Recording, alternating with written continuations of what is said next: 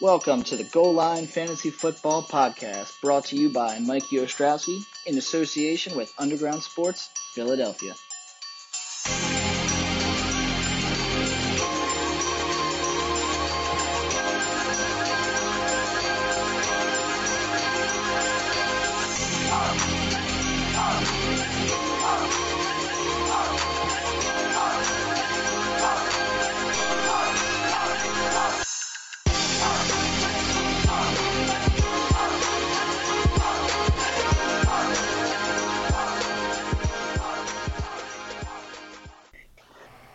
And welcome back to another exciting episode of the Goal Line Fantasy Football Podcast. I'm your host, Mike Ostrowski, and I am joined by a very special guest tonight, the very own birthday boy, Kyle Bennett. How you doing, buddy? I am doing, uh, you know, as well as I can for being 26. You know, you gotta you gotta roll with the punches. Sometimes you feel old, sometimes you feel young. I'm right in the middle. You know, I'm, I'm living.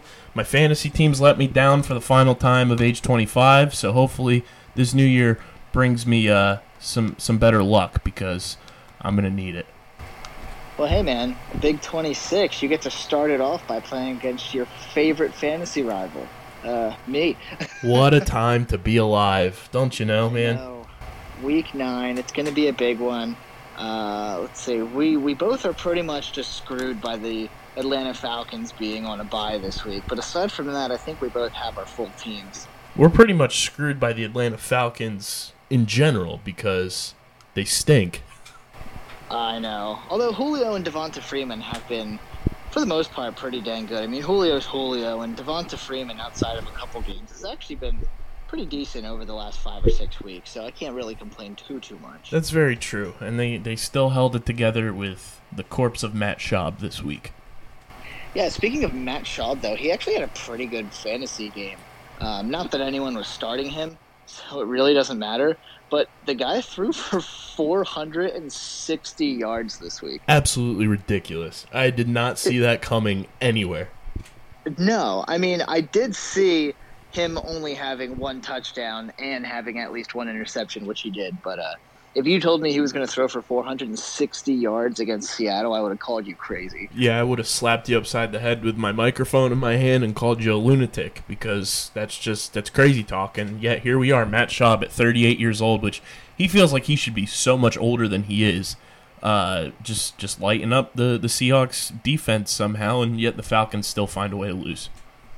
I know it's you know what, it's almost sad at this point. Like we all know I'm a Panthers fan. I like seeing the Falcons do terrible, but uh, they're doing like really terrible. Like you know what makes it worse is that uh, their one win is against my Philadelphia Eagles. Oh, how's that make you feel? Well, I mean, we would have beat them, but you know, in week two, if everybody remembers, the entire Eagles roster died, and uh, DeSean Jackson has still yet to come back to life. He's kind of, you know, we're we're a couple days away from Halloween. It's DeSean's like an extra dancing in the background of the Thriller music video. oh my gosh! But speaking of the Falcons, um, you know, we we got that uh, that expectation for Julio Jones. He had 25 points this week in fantasy, 10 catches, 152 yards. Uh, if you recall, last week, you know, uh, against Seattle with Matt Schaub throwing, um, neither one of us were like super massively high on him. Um, but obviously, we were like, you can't sit Julio, and uh, he definitely rewarded those who uh, who were faithful with him this week for yeah, sure. I was on the on the fence about it. I remember you talking me off the ledge. I was like, I don't know, man. You know, it's Matt Schaub, but hey, Julio did his thing, and I think, if I'm not mistaken, probably had one of, if not his best game of the season. Yeah, no, he looked absolutely great. He had a monster fantasy day. Um, and a- another receiver that we kind of talked about last week after a really off week was Kenny Golladay. You know, six catches, 123 yards, and two receiving touchdowns in week eight. So Kenny Golladay, uh, you know, we said he was going to bounce back, and he definitely bounced back in a pretty damn big way. Kenny Golladay came to play, and you know who else came to play, Mikey? The uh, Yeah. the the best receiver outside of uh, the number one fantasy player of the week, Cooper Kupp, put on a show for the fans in London. Uh, 220 receiving yards, only one touchdown, but he did all of the all of that uh, on seven receptions and 10 targets and had an incredible flea flickerish type play. And uh, the Rams put on a show for the fans over in London, and, and they took down the Bengals 24 to 10. And that, uh, that cost Andy Dalton his job because as we sit here and record today, my birthday twin, who is 32 somehow, Andy Dalton, lost his job to a rookie quarterback and is no longer the starting quarterback for the Cincinnati Bengals. So essentially, by theory, uh, Kevin uh, Cooper Kupp went and uh, cost Andy Dalton his job. Yeah, and I I don't know about you, but I kind of think it's safe to say that outside of New England's defense, Cooper Kupp might be the fantasy MVP. It's debatable. You you can make I mean, a, a, good argument for it. it. Well, well, and, and think about it. You know, Cooper Kupp, he was drafted in like the fifth round, the sixth round back in August. You're getting the number 11 overall player on the season. And he's going off for 220 yards. I mean, that is massive for fantasy. Obviously, you know me. I love me some CMC. Christian McCaffrey uh, had a massive game this week, but I don't know if you consider a guy that was already a top two pick as the fantasy MVP because, you know, he's just I would say living up to expectations. He's smashing expectations, but I don't know if you could call a guy like that the fantasy MVP because we all knew where he was being taken anyway. You know what I mean? Yeah, I think the outside of CMC and like Saquon and and that contingent of guys, it, it's down to three for me. It's Cooper Kupp, it's the Patriots defense, and uh, it's a guy who had another big week on on Thursday Night Football. Dalvin Cook. He continues to impress. He's the number three overall fantasy player according to Yahoo, and. Uh, you know, a lot of people were were scared with Dalvin Cook because of his injury history, but we're still taking him in the first round or early second round if he fell. Dalvin Cook's been on an absolute mission, and he has looked fantastic all season long. And this is what the Vikings were expecting when they drafted him in the second round in 2017 to be this guy, and that's what they're getting now. Now that he's completely healthy, and he's just absolutely fun to watch. It just stinks that he's a, a member of the Vikings. See, when you brought up another running back, I I knew it was going to either come down to Dalvin Cook or his division rival Aaron Jones. Yep. Aaron Jones is number six overall in the season. I believe he's the number three fantasy running back, only behind Christian McCaffrey and Dalvin Cook. And fun fact for you: if you take away Week One, when Aaron Jones only put up 4.9 points, if you take away the entire league's Week One, Aaron Jones has been the number one overall fantasy running back since Week Two of this season. That's filthy. Incredible. And you know, this is a team in the Packers that has lacked that number one running back, and it seems like they're finally figuring out that Aaron Jones is that guy. You know what the the filthiest thing about this is that there is someone out there listening to this right now who got Christian McCaffrey in the first round, Dalvin Cook in the second round, and Aaron Jones in the third round. And whoever you are, you are probably eight and zero oh right now, living large. And you know what's even worse, Mikey? They probably in the mid rounds went and got Tevin Coleman because uh, this week he could not be stopped. 105 yards rushing, three touchdowns, two receptions for 13 yards, and you know for good measure, let's tack on a receiving touchdown to put up 37.8 full PPR points. Absolutely ridiculous. He was the third best fantasy player of the week, only behind Aaron Jones and one Mike Evans who absolutely thrashed me in my matchup. But uh, Tevin Coleman, man, he is dynamic and he is loving being back with Kyle Shanahan. Yeah, he's he's also in line for a big workload now that Matt Breida is injured, potentially for a little while. So I think Tevin Coleman going forward is going to see even more opportunity than he already is seeing, and uh, it definitely hurt watching him run absolutely rampant over the Carolina Panthers. But uh, they they kind of deserved it. They looked incredibly flat. Kyle Allen showed that he is not the quarterback of the future, in my opinion, in Carolina. So that whole thing was disappointing, but at least we got to see a, a, really good Tevin Coleman fantasy day out of it. Yeah, we got a good Tevin Coleman fantasy day, and uh, even though he was on my bench in my matchup, he carried me to a win in our bet. So uh, stay tuned when it gets colder, ladies and gentlemen, as I will be pelting Mikey with a water balloon in the freezing cold it's gonna suck. it's like it's like a double whammy because now I'm just gonna have to remember this loss again. It's great. And and for like the 49ers put up 51 points. Like that is rare uh to see just in, in today's NFL where typically games this year have been decided by one score. And we had a game that was an absolute blowout, and it's it's not often you see that. So for that to happen and me to solidify a win in a bet, even though I lost my fantasy matchups this week, at least I won somewhere. So I will take my wins where I can get them. Uh, but we brought up Mike Evans, Mikey, and uh, even though he he shares your namesake, you took an L this week against me, Mike Evans, just helping people get dubs. 12 targets, 11 receptions, 198 yards, and two touchdowns, all while catching the ball from Jameis Winston in another Tampa Bay Buccaneers loss. Well, bringing up Jameis Winston, I got to ask you do you think Jameis Winston is like a top six, top seven quarterback for fantasy purposes to finish out the season? I mean, listen listen to his upcoming schedule. According to according to Yahoo, all the rest of his games are either a green or a yellow game. Obviously, anything in green means he's facing a weak defense. Anything in yellow, bad average. He's got Seattle, Arizona, New Orleans, which is going to be tough. But then he's got Atlanta, Jacksonville, Indianapolis, Detroit, and Houston, which are all pretty damn good matchups uh, for the quarterback position. What do you think the approach is with Jameis Winston going forward? I mean, I know he's a turnover machine, but he's been putting up some fantasy numbers. You know who he reminds me of, Mikey? He reminds me of like 2017 Blake Bortles. Oh God. Where Blake Bortles not a good real life quarterback whatsoever, but when it came to fantasy purposes, Blake Bortles was putting up like garbage time numbers and just like padding his stats. That's what Jameis Winston kind of reminds me of. You know, he's gonna he's gonna take his chances deep like he did, and and thankfully Mike Evans came down with 11 of 12 targets uh, this past weekend. But uh, it reminds me of that where he's gonna have those stat padding type of games that it's not to look good in real life, but for fantasy purposes, Jameis Winston is to be a lot of fun for fantasy owners. Yeah, I think so too. Um, and it's normally a guy that is consistently throwing at least two interceptions a game. You, usually don't want any part in that, but for fantasy, I mean, like you said it, he he really does remind me of a 2017 Blake Bortles. Which is is crazy to say that you want 2017 Blake Bortles anywhere gotta, in this economy. I, I got to ask you about one more quarterback before we before we move on. Um, Gardner Minshew. He is love him. The he is the QB eleven in fantasy on the year. He's coming off of back to back over twenty one point games.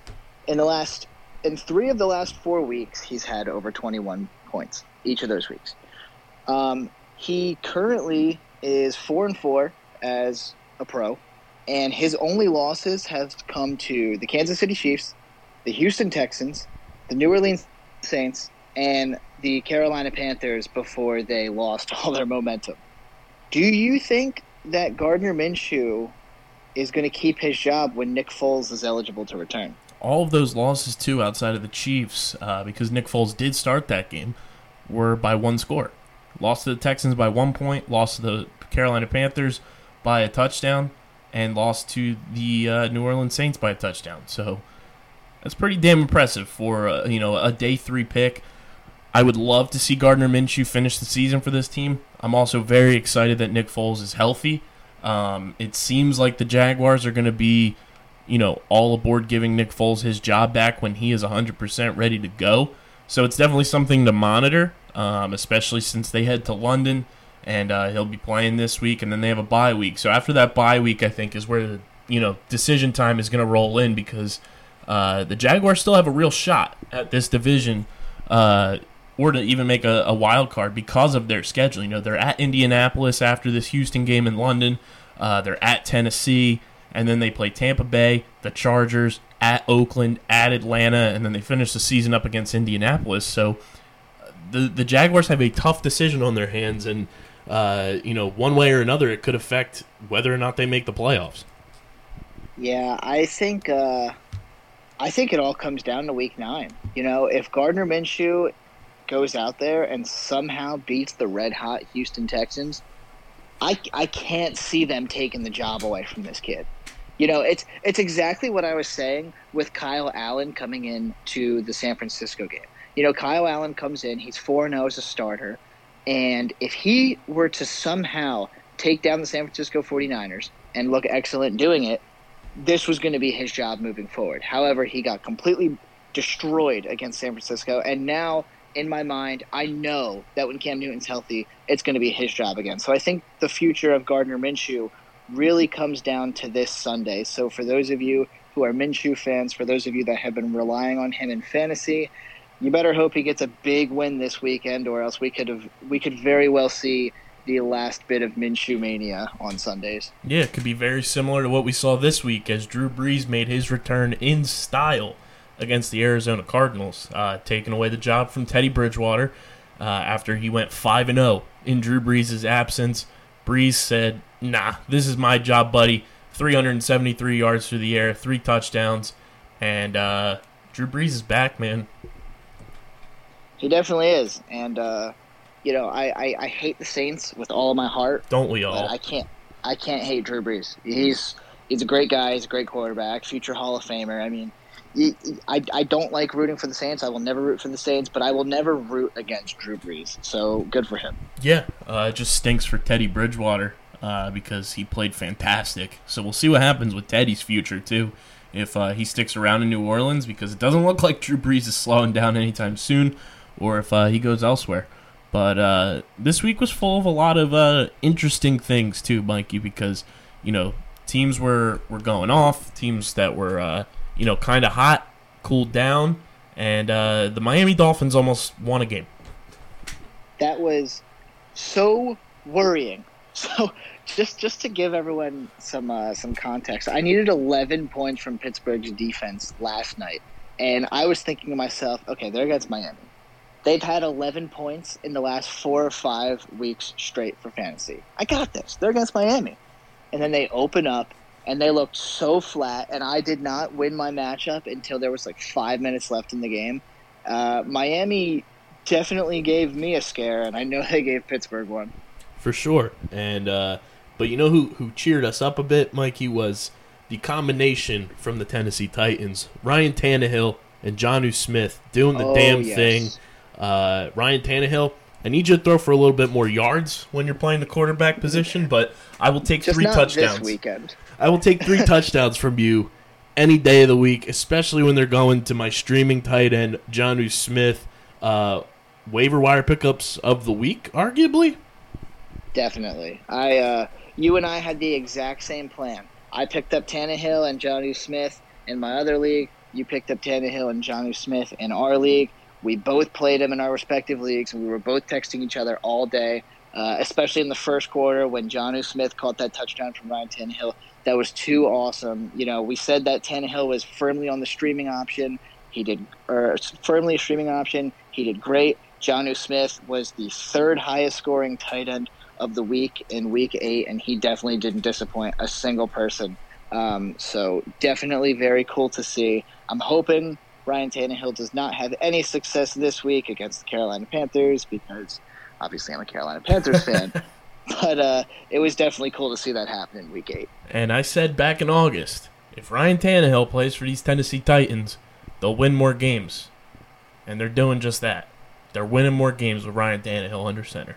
And you'll love to definitely. see it. 2 and 0. 2 and 0. I mean, think about this. Ryan Tannehill has the same amount of wins as Marcus Mariota this this year, and Marcus Mariota played four more games than he did. Disgusting, absolutely, Absolutely. abysmal.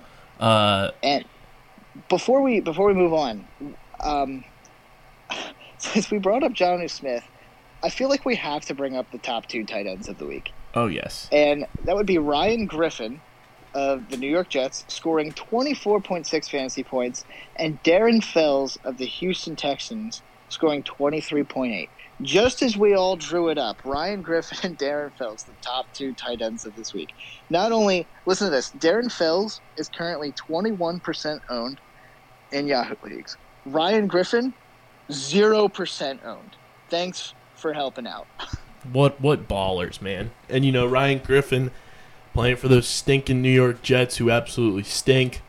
Ruined my day with Le'Veon Bell because Adam Gase doesn't know how to scheme an offense for a talented running back like him, and that's why I lost my matchup. So Ryan Griffin, I blame this on you. How crazy is it that Le'Veon Bell's name got brought up on the trade deadline? though? Dude, when that when I saw that come across uh, the hashtag not a sponsor sleeper app, I was floored. I immediately sent you the screenshot of the article, and I was like, "What is going on?" You were like, "What the fuck?" And I was like, "Let's get crazy." And then, you know, the trade deadline being today, as we record this on the 29th, nothing happened at all. All the trades that were any, you know, changing type of trades happened beforehand. You know, Emmanuel Sanders performing well for the 49ers this past weekend happened last week. You know, J- uh, Jordan Howard playing for the Eagles happened in the offseason. All these trades that have made major implications to teams did not happen at the trade deadline. All these names being thrown out at the trade deadline, whether they were offense or defense players. I was very disappointed that the one trade we got today, Mikey, was Aqib Talib, who is on injured reserve and will not play the rest of the season, along with uh, a fifth round pick, going from the Rams to the Miami Dolphins for a 2022 seventh round pick. The Dolphins essentially bought a fifth round pick by taking on Aqib Talib's salary and a guy who will probably never see the field for them ever in his career. It's nuts.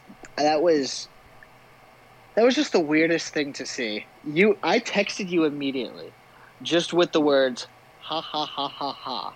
And you immediately knew what I was talking about. I was so disgusted. You know, Diana Russanini from ESPN, please never tweet again about trades. She tweeted, you know, about two o'clock.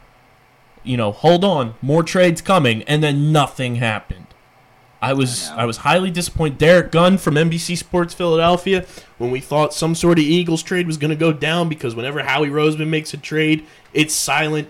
He said, "Hold on, I'm about to drop some heat or some fire," and then he goes and trolls and says he's talking about music. Like, get out of here! You are a reporter. People are coming to you for information on the trade deadline. You can't be trolling people like that. Adam Schefter, uh, you know, Ian Rapoport. Please give credit where credit credit's due because the Falcons cut Matt Bryant this morning. Shout out to the homie Evan Birchfield from the Falcoholic breaking that news. Give credit where it's due. This trade deadline was an absolute disaster. Yeah, it was boring. Uh, it was it was really boring. I, when I first texted you this morning to wish you a happy birthday, I said, "Hey man, trade deadline today. What else could you ask for? It's going to be exciting." I know, and I And, said, "Ain't uh, no rest for the wicked." Shout out to Cage the Elephant, and uh, you know I was prepared all day to record an emergency podcast about the trade deadline, like I did last year when Golden Tate was traded to the Eagles and a whole bunch of other trades went down, but nothing happened, and I was highly disappointed. You know what you won't be disappointed in though, Kyle? I'm sure If you're you gonna tell me. If you visit TrophySmack.com. Oh, I see what you did there. Eh, you like that? That was a good one. So Trophy Smack is the place to go for all of your fantasy championship needs. And mind you, fantasy championship, we're halfway there. We are through eight weeks, and we have another eight weeks to go until someone in your league, hopefully it's you, not you, Kyle, the listener. I don't want you to win our league. yeah, the way it's it's looking, you. I probably won't. but Trophy Smack, they've got trophies, they've got rings, they have championship belts. All of their items come with a 100% satisfaction guarantee and are completely customizable and can be engraved however you need. And if you order from TrophySmack.com using promo code GOALLINE, that's G O A L L I N E, at checkout, not only will you get free shipping and a free engraving, but you'll get a $59 value championship ring for absolutely free with the purchase of that trophy. Free is for me. I like gifts. I'm hoping the fantasy gods deliver for me this week so I can head over to trophysmack.com and order myself a championship belt to wear to our draft next year and look like an absolute stud because I used that promo code goal line. And while I'm wearing my belt around my shoulder, around my waist, I'll also be flexing that free $59 value ring on my finger. Exactly. You can't beat it. So get on over there, put in the code, do the damn thing, and uh, you enjoy the rest. Shout out to the homies at Trophy Smack. So, as always, we always go from our big winners of the week to our big old stinkers of the week. And, uh, dude, Baker Mayfield has just been so abysmal this season. He's terrible. I I understand that he got done playing against the New England Patriots, which they're gonna they're gonna ruin whoever they play against. Let's be real here. But Baker Mayfield at the quarterback position, he is the number 81 overall player in fantasy. That is absolutely insane to be a quarterback and be ranked that low.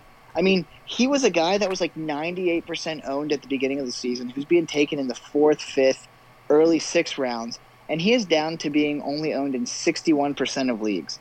Um, can we expect any sort of turnaround with the schedule kind of getting a little better after week 11, or do you think it's just get this guy off my team right now? Um, the the latter because Freddie Kitchens is not a good coach, like I've been saying for a few weeks now, and it's hurting Baker Mayfield. It's hurting Odell Beckham Jr. It's hurting Jarvis Landry.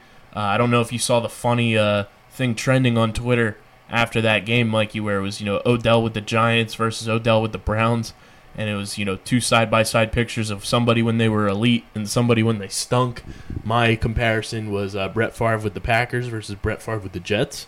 Uh, I'd like to uh, pat myself on the back for that one, but yeah, Baker Mayfield absolutely is atrocious this year, and uh, I, I, you know, put a put a lot of blame on Baker because he's got to be better, but I also put a lot of blame on Freddie Kitchens because he's not scheming this offense to do the best that it can, and uh, that's why the Browns are, are the typical Browns right now, and whatever not what everybody was hyping them up to be uh, at the beginning of the season. And I'm glad I didn't buy in on that hype of the Browns being, you know, this elite team because they're atrocious. Yeah, they're they're really bad, and uh, kind of makes you laugh with how much money people put on them to win the Super Bowl before this stupid. season started. Stupid, like, stupid, stupid. I think the worst thing is the odds. I mean, weren't they like a top five, top six team in terms of odds to win the Super Bowl? Like it's nuts. Yep, they were they were blown up, and it was it's absolutely hilarious. Because I'm not a big Browns guy. You know, they thought they were too good for Carson Wentz, who's my boy, and uh, it's blown up in their face to this day. No doubt. Um, I want to bring up another young quarterback too. So he was very electric over the first six weeks of the season. But the last two weeks, he has combined for less than 18 fantasy points. Um, he faced against the Giants in Week Seven, which is a very easy matchup. Should have had more than seven points, but then he had a tough matchup against the New Orleans Saints this past week. I'm talking about Kyler Murray. Um, now this week he gets San Francisco, and then he gets San Francisco again in Week 11. Um, I don't know about you, but I'm I'm I'm too afraid to start Kyler Murray in either of those matchups, and I'm, I'm kind of nervous with him going forward. Yeah, uh, Kyler Murray, I'm going to have to uh, ask you to take a seat right here, and I'm going to change your position from quarterback in fantasy to LOLB. That is, stands for normally left outside linebacker, but in this instance, in fantasy purposes, it's going to stand for left outside left bench because you are going to be benched whenever you play against the 49ers defense because, Mikey, the Patriots are getting all the hype, but man, the 49ers defense is beyond legit. Yeah, they're pretty terrifying. I mean, not to toot Christian McCaffrey's horn like I always do, but I'm fairly positive he has been the only player to face against San Francisco this year and actually be successful. Yeah, and actually look like their actual self. yeah, I also it's, don't. It's, I don't know if you saw the uh, the other tweet from you know just some random guy, but apparently he played against Nick and Joey Bosa in high school, and he was like, "I'll never forgive my high school coach for making me go up against these guys, single teaming them. He was like, I was scarred for the rest of my life. They put up 72 points on us. Yeah, that's that coach that's should never coach again. No, he shouldn't. I did see that tweet. It's one of the funniest things I've ever seen. But uh, yeah, so I want to move on to you brought up your boy Carson Wentz. So now I need to bring up his boy Zach Ertz. I told you I was Dude, nervous last week. You did, and you also did say you would rather start Dallas Goedert. Which, if people listen to you, they would be pretty happy because Dallas Goedert got over 11 points, and Zach Ertz only had four points. Um, what are you What are you doing with him going forward?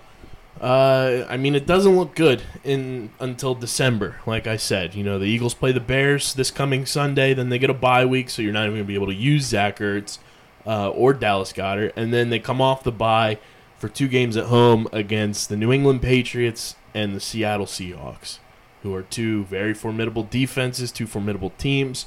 Um, it's it's terrifying. You know, if if you can, and you're a Zach Ertz owner, you can trade him based off of his name, I'd say go for it because, you know, right now the way the Eagles are constructed until I'd say until DeSean Jackson comes back, which is promising for this Bears game from what I've been uh, you know gathering.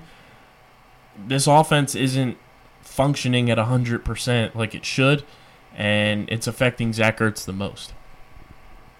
Yeah, it's been a pretty, pretty big heartbreak with Zach Ertz. Mm-hmm. Big comeback least. down to earth season. Yeah, I do really like him for the last four weeks of the season with Miami, the Giants, Washington, and Dallas. But if you if if you're a Zach Ertz owner and you are currently sitting at eight and 0, 7 and one, even six and two, I say you hold on to Zach Ertz and use him in the playoffs because he's going to be good. He is going to be great in those weeks. However, if you need wins now, if you're sitting at five wins, four wins, three wins, and you're a Zach Ertz owner, you, you got to come up with something to to produce over the next four weeks, or else you're not going to get the chance to use him in the playoffs. Totally agree. And then one more tight end I want to bring up is, um, you know, I'm not too worried about him. He just got paid a ton of money. He's coming off of, you know, a, a nine point game. Darren Waller of the Oakland Raiders put up only 9.1 points, two catches, only 11 yards, saved his day with a touchdown. Uh, but in week seven, he had over 120 yards, two receiving touchdowns. Um, Darren Waller's schedule for the remainder of the season, not exactly the easiest. Are you are you tempering expectations with him moving forward, or do you think this two catch, 11 yard game is kind of an oddity? Uh, a little bit of both, to be honest. I think there's going to be a little bit of you know ups and downs here and there. Um, I thought it was a little strange that the the Raiders decided to pay him now. Um, but I mean, you know, there's going to be ups and downs with with every player, and there's some guys I'm going to ask you about after this too that uh, have some ups and downs. But uh, you know, I think it's going to be a mixed bag with Darren Waller. You know, teams are are kind of getting a little bit of film on him, know that Derek Carr likes to throw to him more than anybody on that team. So uh, if if teams are scheming for that, you're going to see a little bit more bumps in the road when it comes to Darren Waller at the tight end position. We know what the issue is. The issue is that I started him in fantasy this week, and I doomed the rest of the world. So I've had him since week one was over, and I haven't started him once, not a single time. And I finally start him this week, and he puts up close to a stinker. So you guys can blame that on me. And for the record, I'll be starting him the rest of the way. So take that how you will. Oh boy! Now, Mikey, let's get into some running backs that were uh, just very not good. Uh, like you said, Matt Breida got injured, only put up six points. Not looking good for him for the next couple weeks. Uh, Le'Veon Bell, six point five points this week, not great at all. Along with Sony Michel putting up seven point four points this week. I know you're not a big Sony guy, but I know you're a big Le'Veon guy. What do you make of uh, these two performances from Le'Veon Bell and Sony Michel? Hashtag Well- bars. Well, with Le'Veon Bell, I'm not worried at all.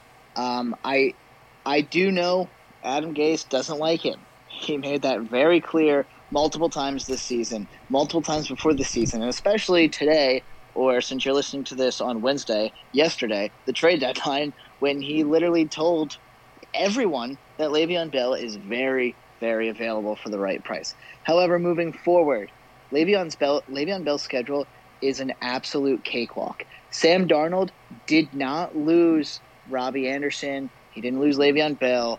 He didn't lose anyone on this offense. So I think this offense is going to start clicking like we thought it was. Uh, he's got a game against Miami this week, then the Giants, then Washington, Oakland, Cincinnati, and Miami again. I mean, these next six weeks for Le'Veon Bell, they all have potential to be massive, massive, massive games. And um, I know a lot of people's trade deadlines are coming up in the next week and a half. This is your last chance to buy Le'Veon Bell because he's coming off of two, arguably three, um, not so great weeks, and I think you are going to see a big turnaround. So to answer your question, I I love Le'Veon Bell moving forward Yeah, plus for the rest of the plus season. Le'Veon's championship matchup is those Pittsburgh Steelers. Yeah, and that game could go either way. You know, you don't know if that's going to be a revenge game for Bell or if it's going to be a revenge game for the Steelers. So that's that's a game that's going to go either way. But you know, you, you don't bench your studs, especially in the playoffs. So with that one, you're just going to have to take a wait and see approach. Yeah, it's going to be interesting because uh, I got a decision to make with Le'Veon Bell too. Whether I'm going to go all in and uh, make a playoff push, or if I'm going to sell him in my final few weeks of owning him for the last seven years. Uh, Sony Michel, though, in a, a positive game script where the Patriots were leading, uh, 7.4 points, a lot. We saw a lot of James White in this game. Um, we still sticking with late, with Sony Michel being kind of a, a lower end flex, or are we moving him to the bench a little bit? What if I told you Sony Michel is just Derrick Henry wearing a different jersey? Whoa! I didn't realize Sony Michel was that thick. no, but seriously, I mean, Derrick Henry is one of those guys in fantasy where he doesn't have as much value in PPR leagues as he does in standard leagues. Because, yeah, dude, Sony Michel, 21 rushing attempts for 74 yards. Not a bad day. I mean, it, it could be a lot better on 21 rush attempts, but 74 rushing yards, it's not a bad day. But it doesn't translate well into fantasy. And that's the thing. Sony Michel, and while I'm talking about him, Derrick Henry, these are both guys that don't have a lot of PPR upside and are very touchdown dependent. I mean, these guys could go off any week for 90, 100, 110 rushing yards. But if they're not having more than one catch a week and if they're not finding the end zone, they're really not any more valuable than than a flex, you know? And I know I know Derrick Henry is sitting at uh, I, I think RB eleven or RB twelve currently, but as I was saying with Aaron Jones earlier, you know, if you take away that week one, there's there's a there's a much different story for him. Same thing with Derrick Henry. Derrick Henry had 30 points in week one. If you take away week one, he has not done anything stellar from week two until this point. So I, I, I don't like him a ton going forward. Sony Michel, Sony Michel's in the same boat for me. You know, he is a great real life running back. If you're in a standard league, you got to keep using him. But I'm just, I'm not a big fan of using touchdown dependent running backs. Here's my here's my verdict.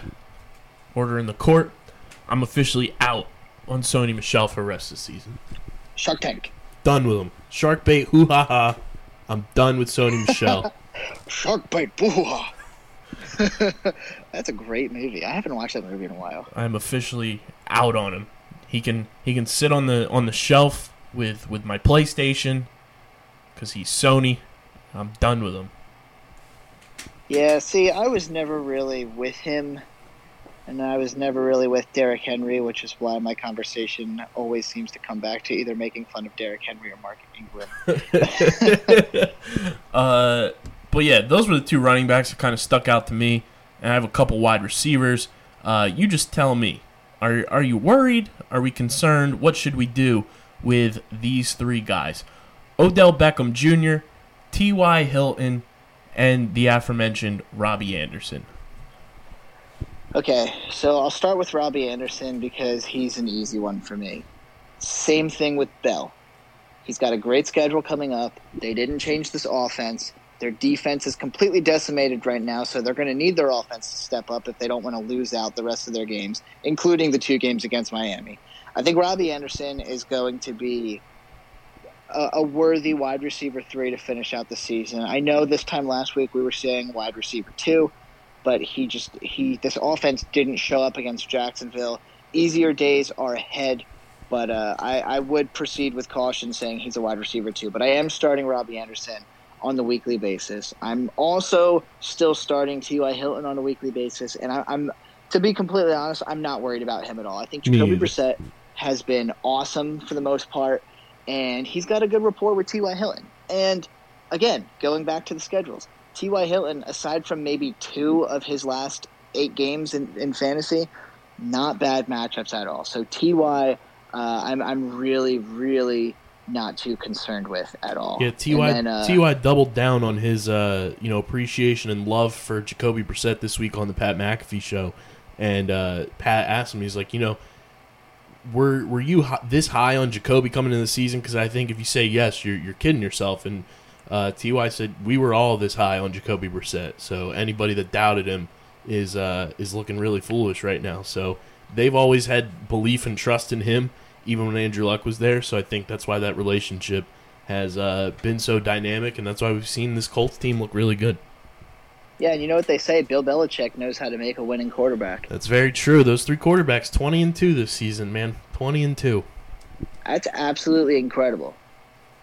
Absolutely incredible. Ridiculous. J- Jacoby Brissett uh, Jimmy Garoppolo and Tom Brady, all products of Bill Belichick, all doing absolutely incredible in 2019. But yes, to answer your question, T.Y. Hilton, I'm not panicking on at all.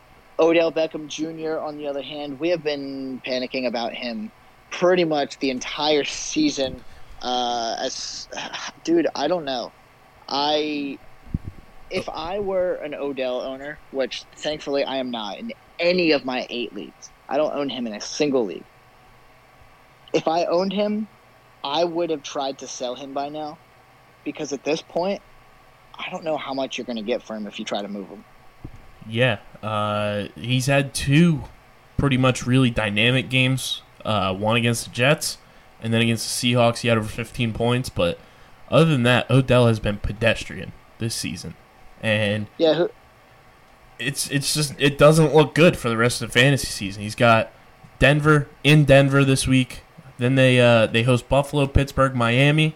Then they're at Pittsburgh, home against Cincinnati, at Arizona, home against Baltimore.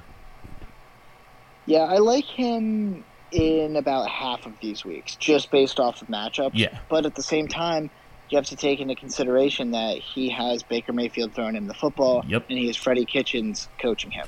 So I, I, I genuinely do not know what to do with Odell Beckham Jr.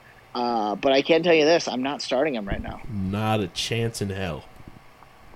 I would start just looking at his schedule. I would start him in Week 12 against Miami. I would start him in Week 14 against Cincinnati and Week 15 against Arizona. And just on paper, those are the only three out of the next eight weeks that I'm touching. Yep, and that's not good. That's not good fantasy production to only be able to play a guy of his caliber three out of eight weeks. Oh, especially since he was drafted in the late first, early second round in most drafts. I mean, the the, the amount of potential that this Cleveland Browns offense had was through the roof, and Odell Beckham was he was a top three receiver uh, at the very worst, top five in most people's rankings coming into this season. So the fact that he has been nothing but disappointing is it's disappointing. Yeah. Uh, could you say that there's uh, too many cooks in the kitchens?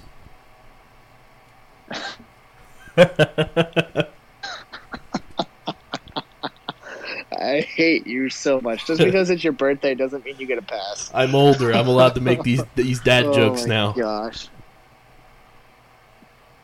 Yeah, seriously. Well, uh,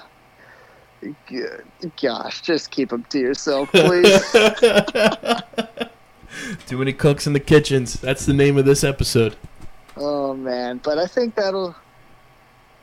Oh gosh, but I think for the stickers, I left you lost for words. Obviously, there are a handful that we didn't. You really did. You really did. but uh, obviously, there are a few that we didn't touch base on because there's you knock it off over there, man. oh man. Uh, one thing that we didn't mention at the beginning of this episode are are some of the injuries. You know, I just realized we completely skipped that portion of the show. um, one injury, one injury that comes to mind. Well, two in- injuries that come to mind. And trading all within the same team. The Arizona Cardinals running backs. David Johnson expected out this Thursday. Chase Edmonds uh, hurt his hamstring, expected out not only this Thursday, but at least the following week as well. For those of you who live under a rock, Kenyon Drake has ended up in Arizona and should be the lead back starting as early as this Thursday against the San Francisco 49ers. Yeah, that's a little scary to be honest. Uh, because I mean Kenyon didn't travel with the Dolphins for Monday Night Football, and he's on a short week, and he's just kind of being thrown in against the San Francisco 49ers defense. Uh, prayers up. Let's have a moment of silence for Kenyon Drake. and uh, there we go. Yeah. Because uh, that even though he got traded, two out of these next three weeks, the Cardinals play the 49ers, and it's not good. It is not good at all uh, for any of those No. players. No, it's not good at all. And speaking of the injuries, uh, I could very well, I could see David Johnson coming back in the Tampa Bay game because it is a game that Arizona should win, and uh, I think they're going to take advantage of that if they can. I think Chase Edmonds is going to be firmly out of this lineup until Week 13. Uh, as you were saying, Arizona has two out of the next three games against San Francisco, and then they have a bye in Week 12. So I would personally expect Chase Edmonds to just sit out through the bye. yeah, I completely agree. And then uh, any anything else interesting? I mean, there was nothing at the trade deadline. Uh, I know Pat Mahomes, he's injured right now. He might be back as early as this week. There's a lot of talk surrounding him. He's going to try to go this Sunday, so we will see what happens there. That's definitely a situation to monitor moving forward.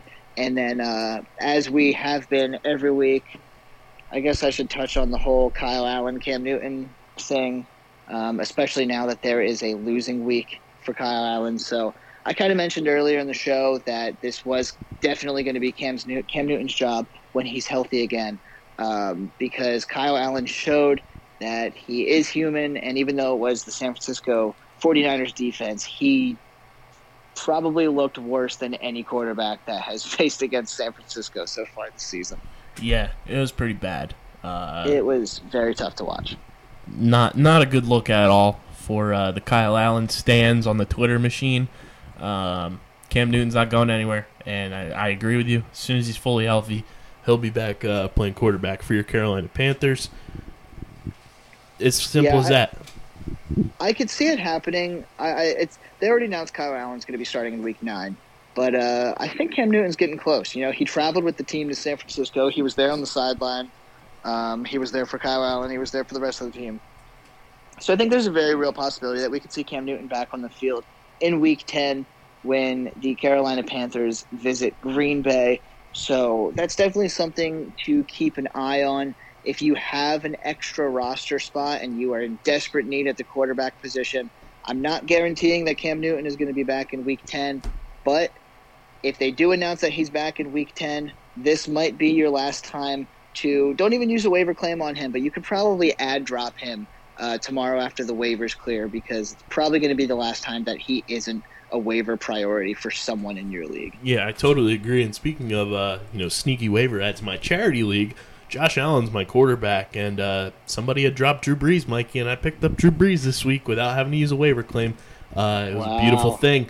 But uh, speaking on the injury front too, I, I brought it up earlier. DeSean Jackson uh, looks like he has a real shot to play this week against the Chicago Bears, which is going to elevate the hell out of this Eagles offense. So if you own any Eagles, you know, put a put a spoon under your pillow like it's a snow day. Uh, you know, say your prayers and blessings, whatever you got to do to make sure DeSean Jackson's out there. The only stinky, you know, thing that it comes with this is that DeSean's not going to be 100% the rest of the way. He's going to have to deal with pain uh, through the rest of this season because should have just got the damn surgery, DeSean. In week week three, you should have just got the surgery and you'd be perfectly fine now. But um, he he looks like he's got a real shot to play, according to multiple uh, you know Eagles reporters and insiders and stuff like that. So that's a big boost for this Eagles offense, whether it's for DeSean or any of the other players around him. And one last one before we move on to the starts and the sits of the week. Did we touch base on James Conner? James Conner, man, uh, hell of a game, but injured his shoulder. Looks like it's an AC joint injury, which is a as as lightly as you can put it, a good sign. Uh, because you know on the sideline, the the team, you know, doctor and and trainers and stuff were whispering clavicle. And my, my heart sunk into my gut because if he broke his clavicle, James Conner would have been done for the season. Uh, Mike Tomlin announced that it was his AC joint after the game. He's going to be limited all week in practice, but it looks like he's going to play. But it is definitely something to monitor because he's not going to be 100%. Yeah, and I think uh, Jaylen Samuel is going to be a very popular waiver ad this week. If he is on your waivers, you have to go out and get him. Um, speaking of my terrible luck with players, I don't know if you saw in our league yesterday, Kyle, but I uh, I made a trade, and I traded away a seventh round pick and Jaylen Samuels for an eleventh round pick and Devin Singletary. And while I do really really like Devin Singletary, go figure that the second I trade away Jaylen Samuels, he gets some fantasy value. Yeah, that uh, is not ideal for you, but uh, I, I like Devin Singletary moving forward. I think he's going to be a pretty quality player for you.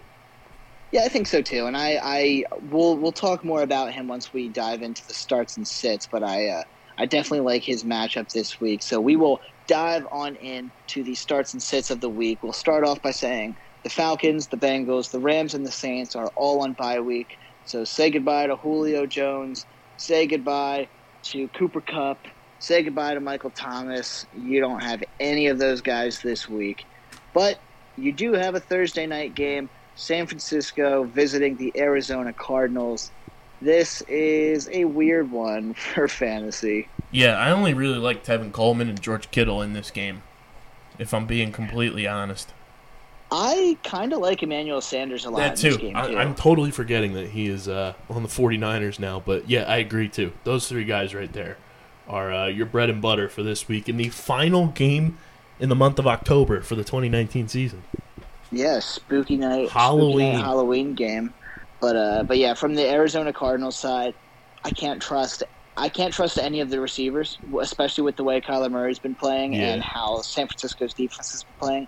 And normally, I would say no matter what the matchup, start David Johnson, but he's not going to be in there, and Chase Edmonds isn't going to be there. So I don't. I don't think there is a single player outside of maybe Arizona's kicker Saint- Zane Gonzalez, who's a top three kicker right now. I don't think there's any fantasy value to be had in Arizona. Yeah, Larry Fitz is is not ideal in this one, although Christian Kirk had a great game against the Saints. Uh, the 49ers defense is, is next level, and I don't think Christian Kirk will have the same uh, production there. But it is good to see Christian Kirk is back because down the stretch it could play uh, pay dividends for a lot of people. For sure. And going from the final game in October to the very first game of November, we have a 9:30 a.m. Eastern Time game being played over in London. Uh, Houston technically visiting the Jacksonville Jaguars. You mean the London Uh, I- Jaguars? the London Jaguars? There's a lot. There's a lot for fantasy that I like in this game. Yeah, this game's gonna be very interesting. Uh, dare I say, you know, since it is the final, uh, you know, October Halloween game, this isn't a popcorn game, Mikey. This is a candy corn game. Candy corn game. I like it. I I like it. I like what? I like this game a lot. I gotta ask you before we before we move on. Do you like candy corn? I am a big candy corn guy. See, I like candy corn too, and I wouldn't say it's my favorite candy, but when Halloween comes around, it's just not complete without a handful of candy corn. Yeah, I I look forward to the bowls of candy corn being out. Absolutely. So moving back to football, now that we have established that those who are hating on candy corn, This is why we're the number one fantasy podcast around. exactly because we don't hate on candy corn. And uh, I don't think Deshaun Watson hates on candy corn either because he has been playing absolutely lights out. And uh, if you even need to ask us if he's worth a start, reevaluate yourself because yes, of course he's worth a start. Yeah, Uh, Deshaun Watson must start. DeAndre Hopkins must start. Uh, I think Kenny Stills can definitely be started in this game I as agree. a low end flex option, especially with all of the byes this week. And then, uh, if you had to choose between the two, Carlos Hyde and Duke Johnson, who you picking?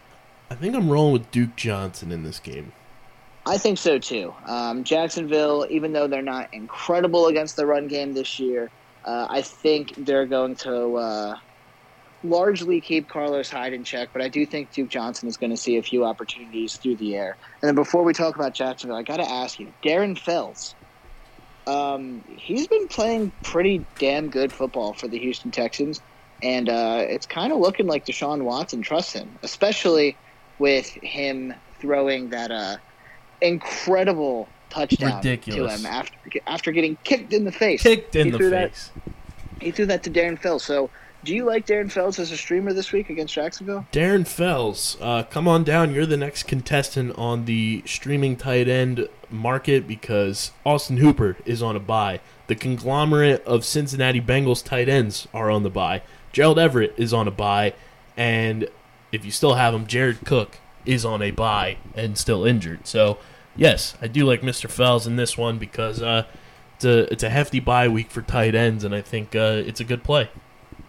Yeah, I think he's. Uh, I think at the very least he's going to be a low end RB one. Uh, when I say low end RB one, at, at the very least, Tight end one. Like or tight end one, yeah. Uh, as you can see, my mind is always on Christian McCaffrey. Can't stop thinking about the running backs. But uh, but yeah, I think he's very serviceable this week. And then on the Jacksonville side, Leonard Fournette is an obvious must start, especially now that J.J. Watt is out. That really really sucks for JJ, but it's really, really good for anyone facing against the Houston Texans for the rest of the way. Um, so I really like Leonard Fournette. I really like Gardner Minshew in this one, Me and then too. obviously, obviously you can't hate on DJ Chark, We love DJ Chark in these parts.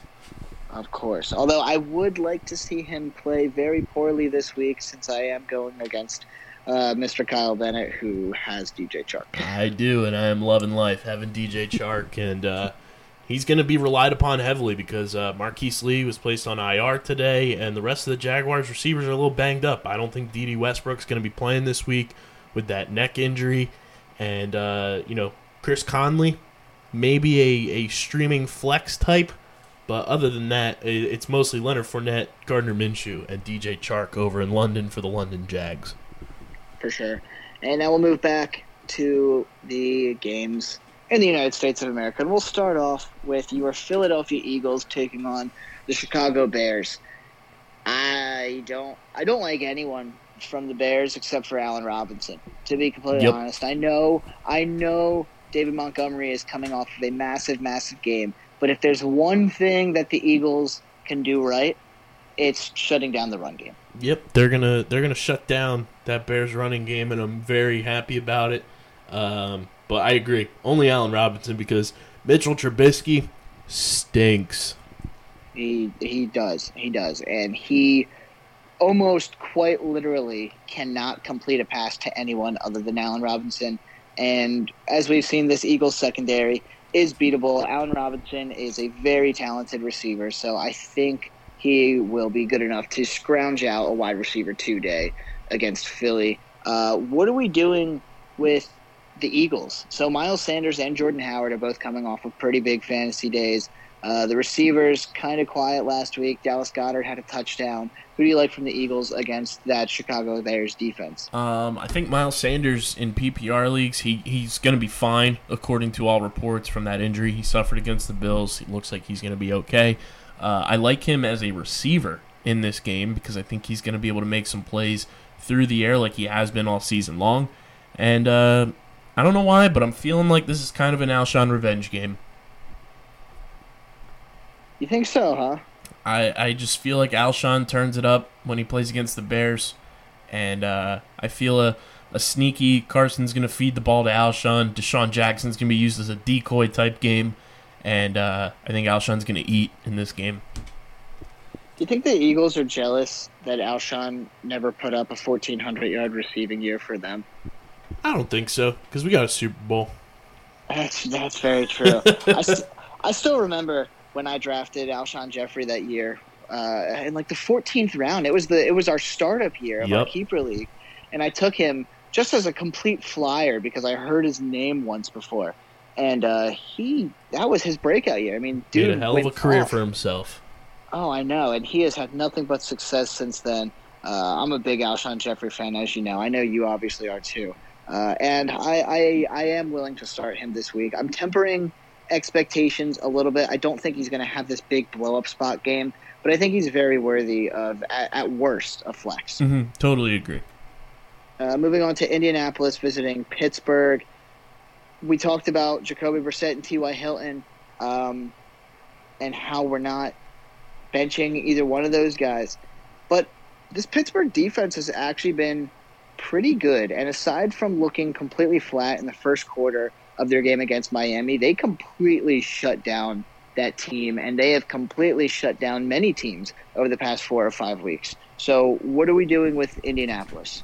Mikey, my friend, this is a, a great spot for both teams to kind of uh, figure out what they're going to do for the rest of the season. Um, but I love Jacoby in this spot. I love Ty in this spot. I love Marlon Mack in this spot. Uh, I think they're they're. I think this is going to be kind of a, a, a shootout type game where these teams are going to be trading touchdowns all afternoon. See, my only thing though is that Indianapolis has it was a very low scoring affair this past week, if I'm not mistaken. Yep, Um, 15-13. They won it on a 51 yard field goal from the goat Adam Vinatieri. well, and that's the thing. Pittsburgh's defense is is better than Denver's defense right now, so I'm I'm worried that there could be a bit of a hangover from last week. And I know Pittsburgh, they're coming off of a big primetime win. I mean, even though it was Miami, uh, if you check the Steelers' Twitter, I mean, the players are juiced up right now. So I, I do think that this defense could show some intensity this Sunday. However, uh, like you said, I'm still starting Jacoby Brissett, T.Y. Hilton, and Marlon Mack. And then the age old question what are we doing with Indianapolis tight ends this week? Are we starting them? Do we think this is one of their weeks? Not at all. Yeah, I would agree. Steelers linebackers, disgusting. T.J. Watt, arguably better than J.J. I that's that's not even a bold take. I think that is. I I I could almost agree. Yeah, I've been saying it for the past couple years. TJ is insanely dominant, and I don't. I think these Colts linebackers are going to be doing a lot of blocking to prevent guys like TJ Watt and the rest of those uh, Steelers linebackers from getting in after Jacoby. Uh, so I view this as more of a blocking game for the Colts tight ends to allow Jacoby to do his thing. So for Pittsburgh, speaking of the tight end, Vance McDonald definitely on the streaming radar this week with how many byes there are. Um, it's not a sexy play, but it'll do the trick if it must.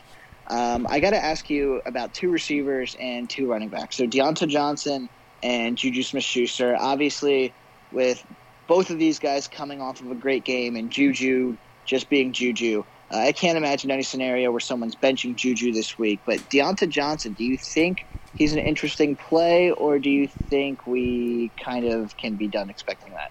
Yeah, I'm, I'm not really in on him. You know, it's Mason Rudolph. He's he's like a a box of chocolates. You never know what you're gonna get. and that was last night. You know, as we record this Monday Night Football, he was uh, he was he was slinging the rock to his receivers deep. But then we've seen Mason Rudolph not throw a pass beyond five yards. So uh, it, it's tough for me to trust a guy like that uh, when he's more of a, a deep threat wide receiver than anything else. Yeah, and speaking of uh, not knowing what we're going to get, James Conner potentially out of this game, but more than likely in. Uh, Jaylen Samuels coming back from a long stint on injury.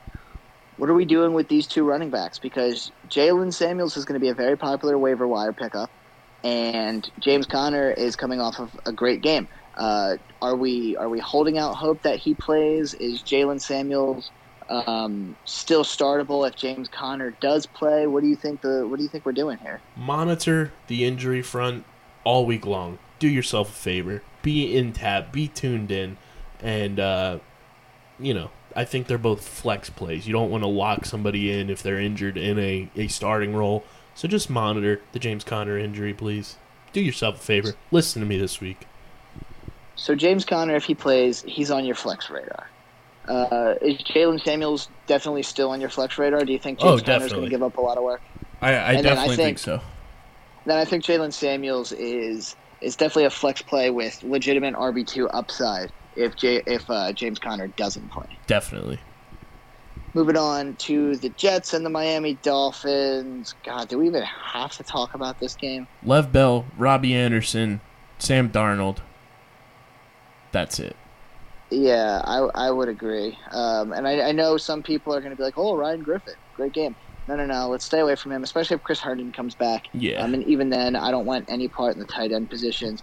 Uh, Miami, though, DeVante Parker actually been pretty damn consistent and pretty damn good the past few weeks, especially with Ryan Fitzpatrick. Um, with the Jets defense being kind of decimated by injuries and, and Flexing. this and that. I think I think you could flex DeVante Parker if you are in desperate need of a flex play this week. You know it's unfortunate, Mikey? One of our uh, preseason predictions fell short. DeVante Parker came up halfway. He's been fantasy relevant, but he did not get traded at today's NFL trade deadline. No, he did not. But then again, nobody got traded at the That's very true. It was an awful, awful day. Uh, moving on, Minnesota taking on the Kansas City Chiefs. For the Minnesota side, uh, Adam Thielen should be back this week, so him, Stefon Diggs, Dalvin Cook, fire him up on all cylinders. Now, Kirk Cousins has been uh, this past week. He wasn't wasn't so great, but the few weeks before that, he was he was fire for fantasy. Um, anyone who plays against the Chiefs has a potential blow up spot. Are you streaming Kirk Cousins against the Kansas City Chiefs? This, my friend, is a candy corn game. Play everybody.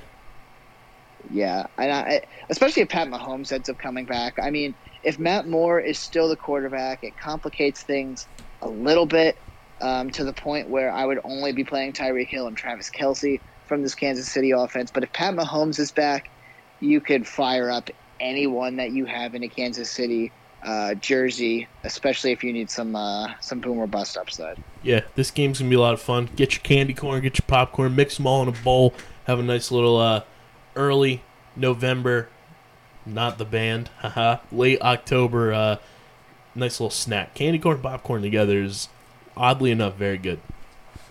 Uh, I brought this one up a little bit earlier when I was talking about Devin Singletary. Washington visiting Buffalo. I'm gonna pause Um, you, Mikey, because this game is our wacky bonkers point spread of the week. Oh boy, let's hear it. The Buffalo Bills at home hosting the Washington Redskins. Buffalo is a minus 10. Yeah, I think they cover that, especially with them being at home. I don't. I honestly expected it to be more. That is the the most uh, you know, differing in terms of point spread for week 9 is a minus What 10 it? in favor of the Buffalo. what was Bills. it last week? What was it last week? Did I get it right? Last week we did not get it right. It was the the uh, Miami Dolphins and the Pittsburgh Steelers. The Steelers were minus 14 and a half. And they just fell shy. Oh man, Just fell shy. Uh, they fell shy. It's a by 13 point game. if if the Steelers would have scored that touchdown instead of kicking the field goal, we would have had it right. oh man. Oh well. Cowards. You win some, you lose some. But I don't know about you. I didn't have any money on it, so it doesn't matter. neither did I. We do this for the people and we do it for fun. Of course. So we know that um, Washington, really the only two people that have been worthy of anything recently is Terry McLaurin and Adrian Peterson. I'm not starting either one of them against Buffalo. Derrius Guice is practicing though, so that is something to keep an eye on. Um, he is. I think he's eligible to return in week 11. Yes, uh, but I'm not playing anybody from Washington this game, especially with them being on the road. Uh, Buffalo, though, I like Josh Allen. I like John Brown. I like Cole Beasley. I like Devin Singletary. And as a low end flex play, I kind of like a touchdown dependent Frank Gore. Yeah, I, I agree with all of that. Um, I I think you can you could stream almost any Buffalo Bill this year this week. Uh, Josh Allen, potential blow up spot. John Brown, potential blow up spot, and Devin Singletary. We're all waiting on a monumental game for him. If it's gonna happen, I think it could start here. Yeah, Bills fans, get your candy corn ready. You're playing everybody. And then we got one more one o'clock game where, even though it's not a candy corn game, I'll probably have to finish an entire bag to get through it. the Tennessee Titans and the Carolina Panthers. Uh, we'll start with the Tennessee Titans. I I I don't know what to make of Derrick Henry any week. I always trend just saying he's a low end RB two, high end flex play, and uh, I, I think that's going to remain true. You know, I know Carolina just got torched by Tevin Coleman, but they're not a bad running defense. You know, and I, I just don't see Derrick Henry breaking off any big ones Yeah, this week. Derrick Henry and Tevin Coleman are two totally different styles of running back too. So Uh, For sure. I, I I agree with you with with the Derrick Henry take right there. Uh, do you do you like Corey Davis and or AJ Brown against your Panthers? All bias aside. See, I don't know. If you asked me that this time last week, I would have said yes. But Ryan Tannehill has shown that uh, he doesn't love Corey Davis as much as we thought. And AJ Brown, even though he had a touchdown, I think he only had like two or three targets this week. Yeah, Ryan So- Tannehill wasn't slinging it to anybody except Jonnu Smith. Yeah, so I I don't know. I don't think there's anyone from this Tennessee offense that I'm streaming this week. I don't necessarily love Ryan Tannehill in this one. Corey Davis and AJ Brown are obviously both question marks. And then I would say to stream Jonnu Smith, but Delanie Walker could be back, and if that happens, it complicates things all over again.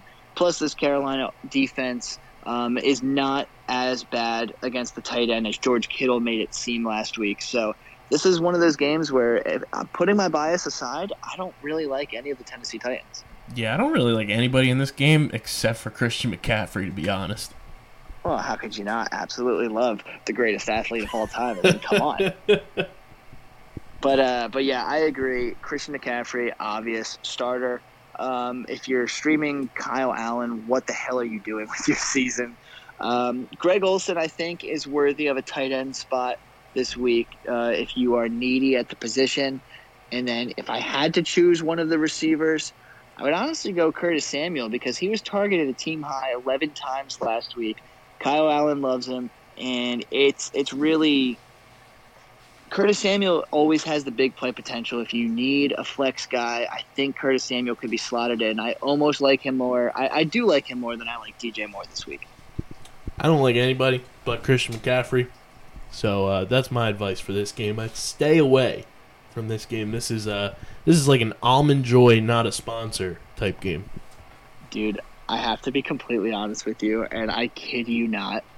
I was craving an almond joy today. Ugh, I went to the store and I bought an almond joy. sir. I I kid you not. You could ask Danielle. She was with me.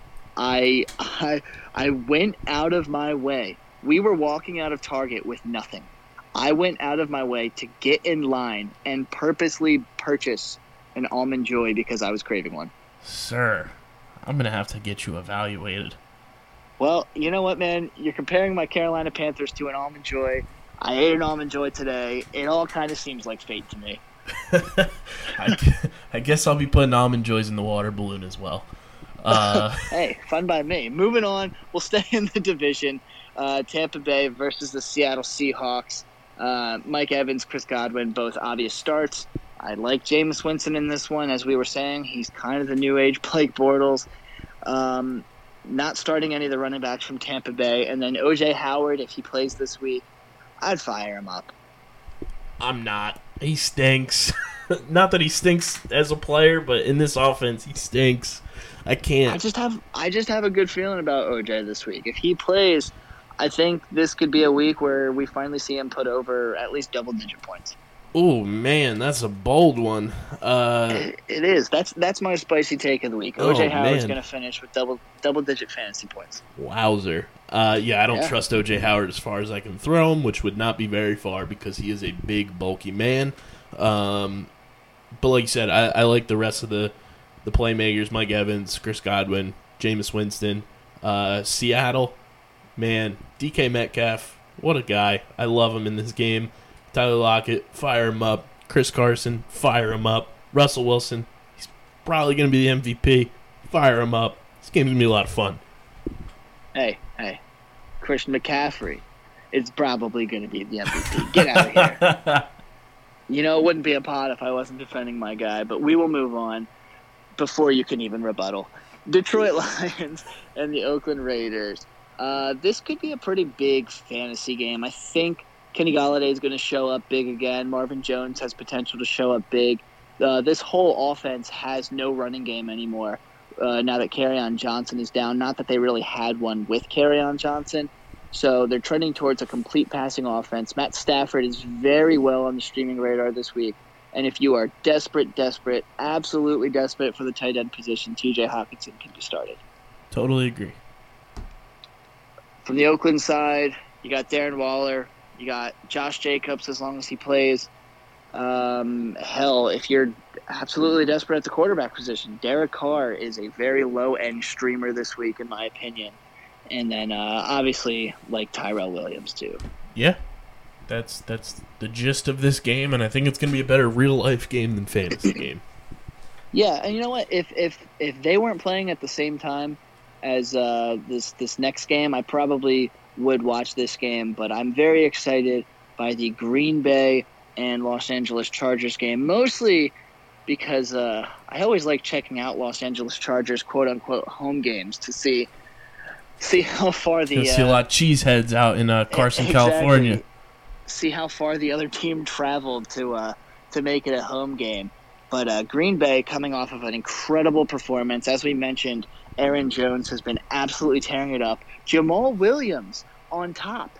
Um, Jamaal Williams has been putting up consistently over like 13 or 14 fantasy points each week since he's come back from that uh, very scary head and neck injury that he had. Um, I'm firing up both of these guys in this one. Uh, Aaron Jones as an RB1, Jamaal Williams as a pretty high end flex, in my opinion.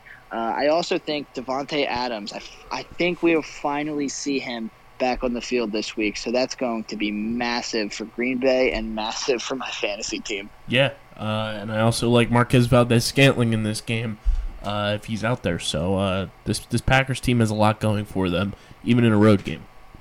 Agreed. And then from the Chargers side, dude, I don't I don't know what to make with this team. I, I do stink. like Keenan Allen. I like Keenan Allen and I like Mike Williams in this one because Green Bay secondary has been beat and uh, Philip Rivers is going to have to beat them if he wants to even contend in this game. So I would fire up Keenan Allen as normal, and I think you could I think you could flex Mike Williams this week in PPR leagues. I am. I, I mean, I have the same questions as literally every other person in the fantasy industry right now. It's what the hell do we do with Melvin Gordon? And what the hell do we do with Austin Ekeler? I mean, it is such a teeter totter. Ekeler's a nice little low end flex. Melvin Gordon, come sit next to your boy, and uh, we can watch these games on the couch because there's no way in hell I'm starting him. No, dude, he's just he can't be trusted right now, and it's it's such a shame because everyone who got him in the third, fourth, hell, even fifth round um, in August, everyone's getting burned, and it's it's we're not getting burned how we thought we were. You know, we thought that Melvin Gordon would be returning right about now in week nine or week ten, and we expected to wait and wait and wait, and then finally be able to use him, and he was going to beast. And then he's been back since what week five, and he's done nothing. I honestly So- think he's just not giving it his all because he wants to stay healthy to get that big contract in the off season.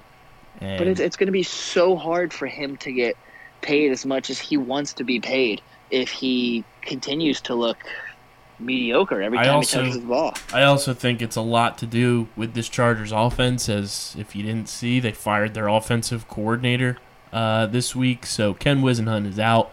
Could change some things up there for the offense. So this is kind of a let's see what happens now with the Chargers offense type of week too, um, because it's a new guy running the show at the offensive coordinator spot for Anthony Lynn's team.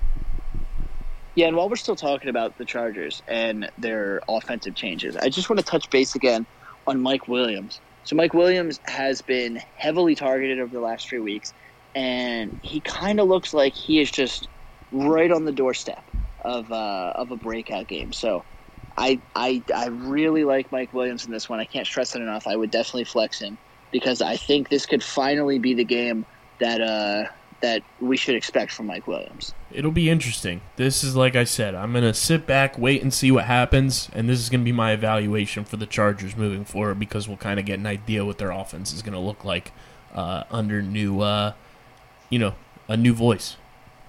This next game, the very last game of the day uh, before we get into the night games, absolute stinker of a game. Good God, Cle- Cleveland Browns visiting the Denver Broncos. Uh, uh,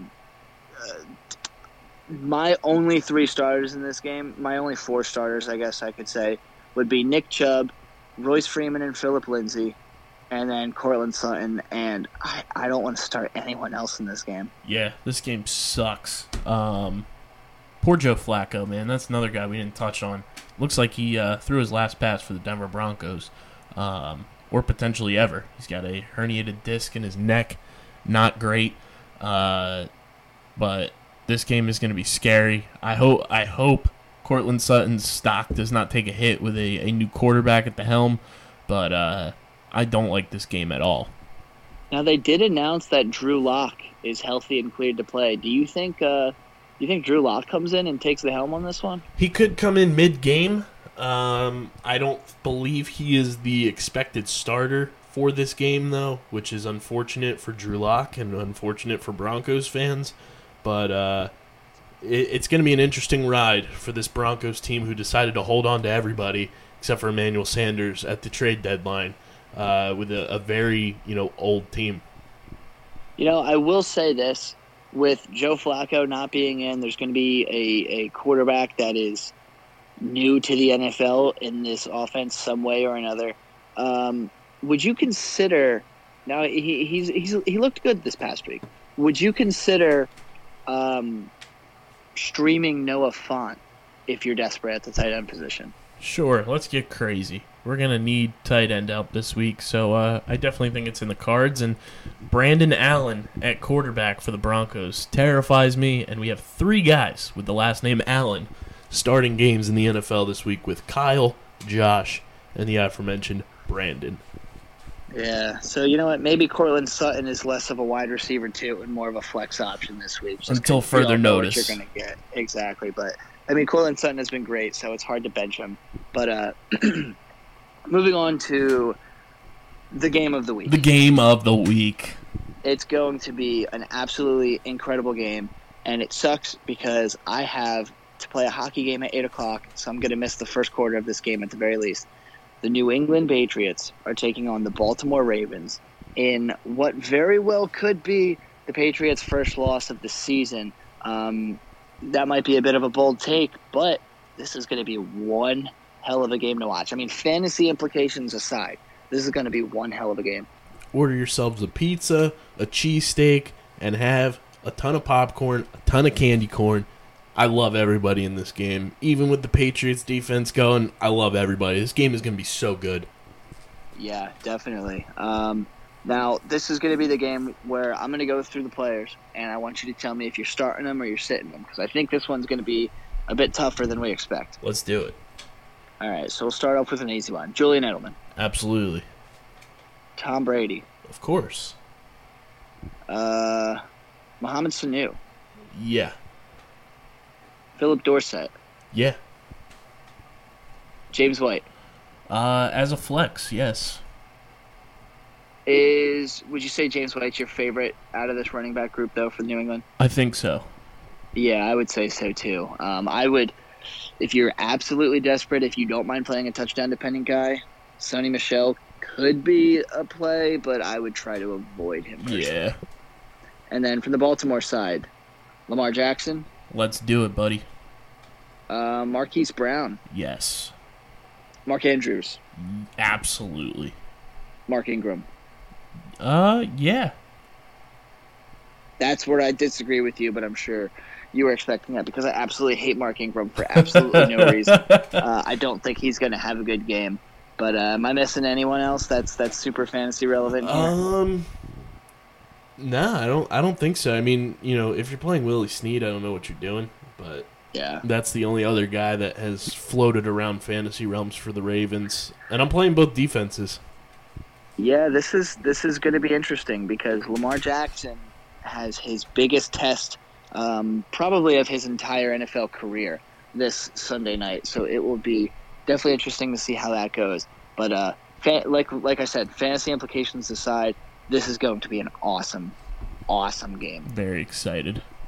And then moving on to the final game of the week, our Monday night football game, the battle of the NFC East Dallas Cowboys and the New York Giants uh, playing in New Jersey under the lights. From the Dallas Cowboys side, Dak Prescott, Amari Cooper, Ezekiel Elliott, all must starts. Uh, in my opinion, Michael Gallup is probably a must start in this one too, unless you're like incredibly deep at the receiver position. Yeah. Um, I ha- I hate that this game is always in prime time. Yeah, I'm sure. Uh, It gets sure old like real quick. It's like watching the lesser of two evils for an Eagles fan. I imagine. God, and I mean, like, I wouldn't care if it was at one o'clock or whatever. I'm so sick of this game being in prime time. It's always Sunday night. It's always Monday night. It's always at 4:25. Like, let them play at one o'clock for once. It's so boring. it's so annoying. I You hear hate it. NFL. Kyle, Kyle is tired of your bullshit. Get it together. And then from the Giants side of the ball, obviously you gotta love Saquon Barkley. Uh, Daniel Jones was the number one overall quarterback of Week Eight. Uh, are you looking to stream him potentially in Week Nine? Let's get crazy. I'll I'll rock with Danny Dimes this week.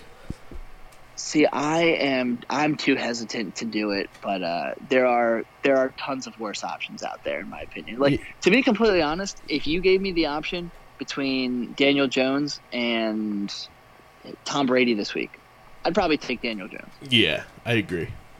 So there's there's that instance. Um, Golden Tate, are you starting him? Um, yeah, I think I'm starting Golden Tate. And then with Sterling Shepard being out on injury, Darius Slayton, Dude is Um, coming on top for Danny Dimes.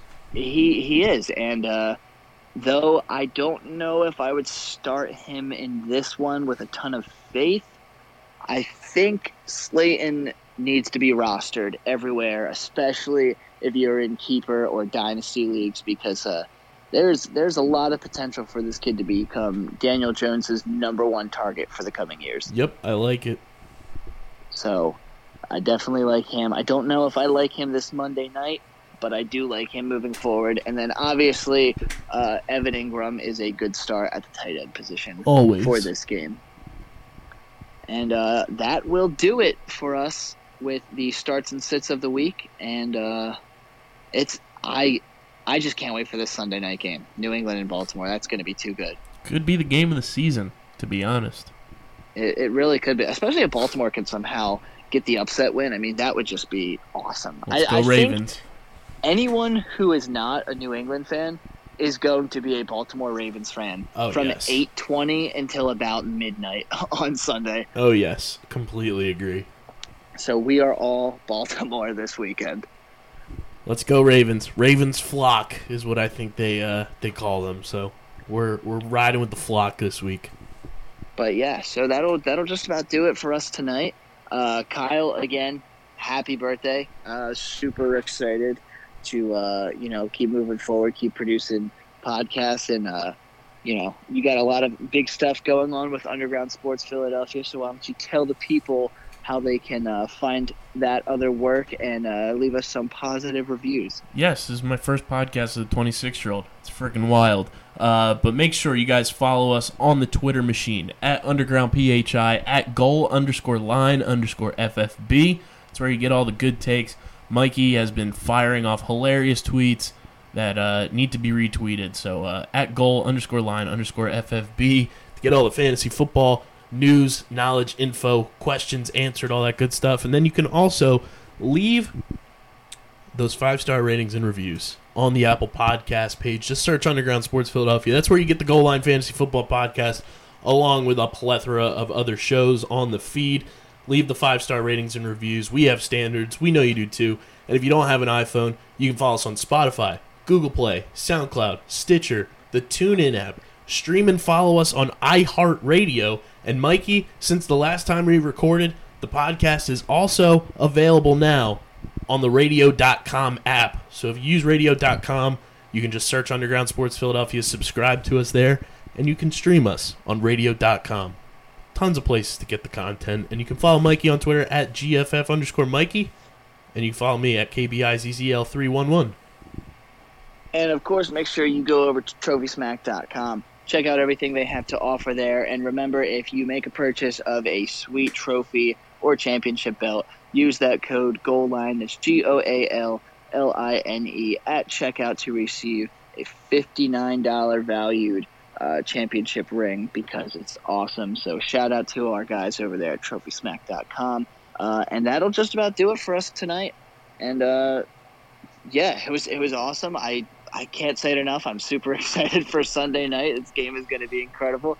But for myself, for Kyle, for Underground Sports Philadelphia, and of course for Goal Line Fantasy Football. Thanks for tuning in today, and we look forward to seeing everyone next week. Follow us on Twitter because big news is coming. Stay tuned. Peace.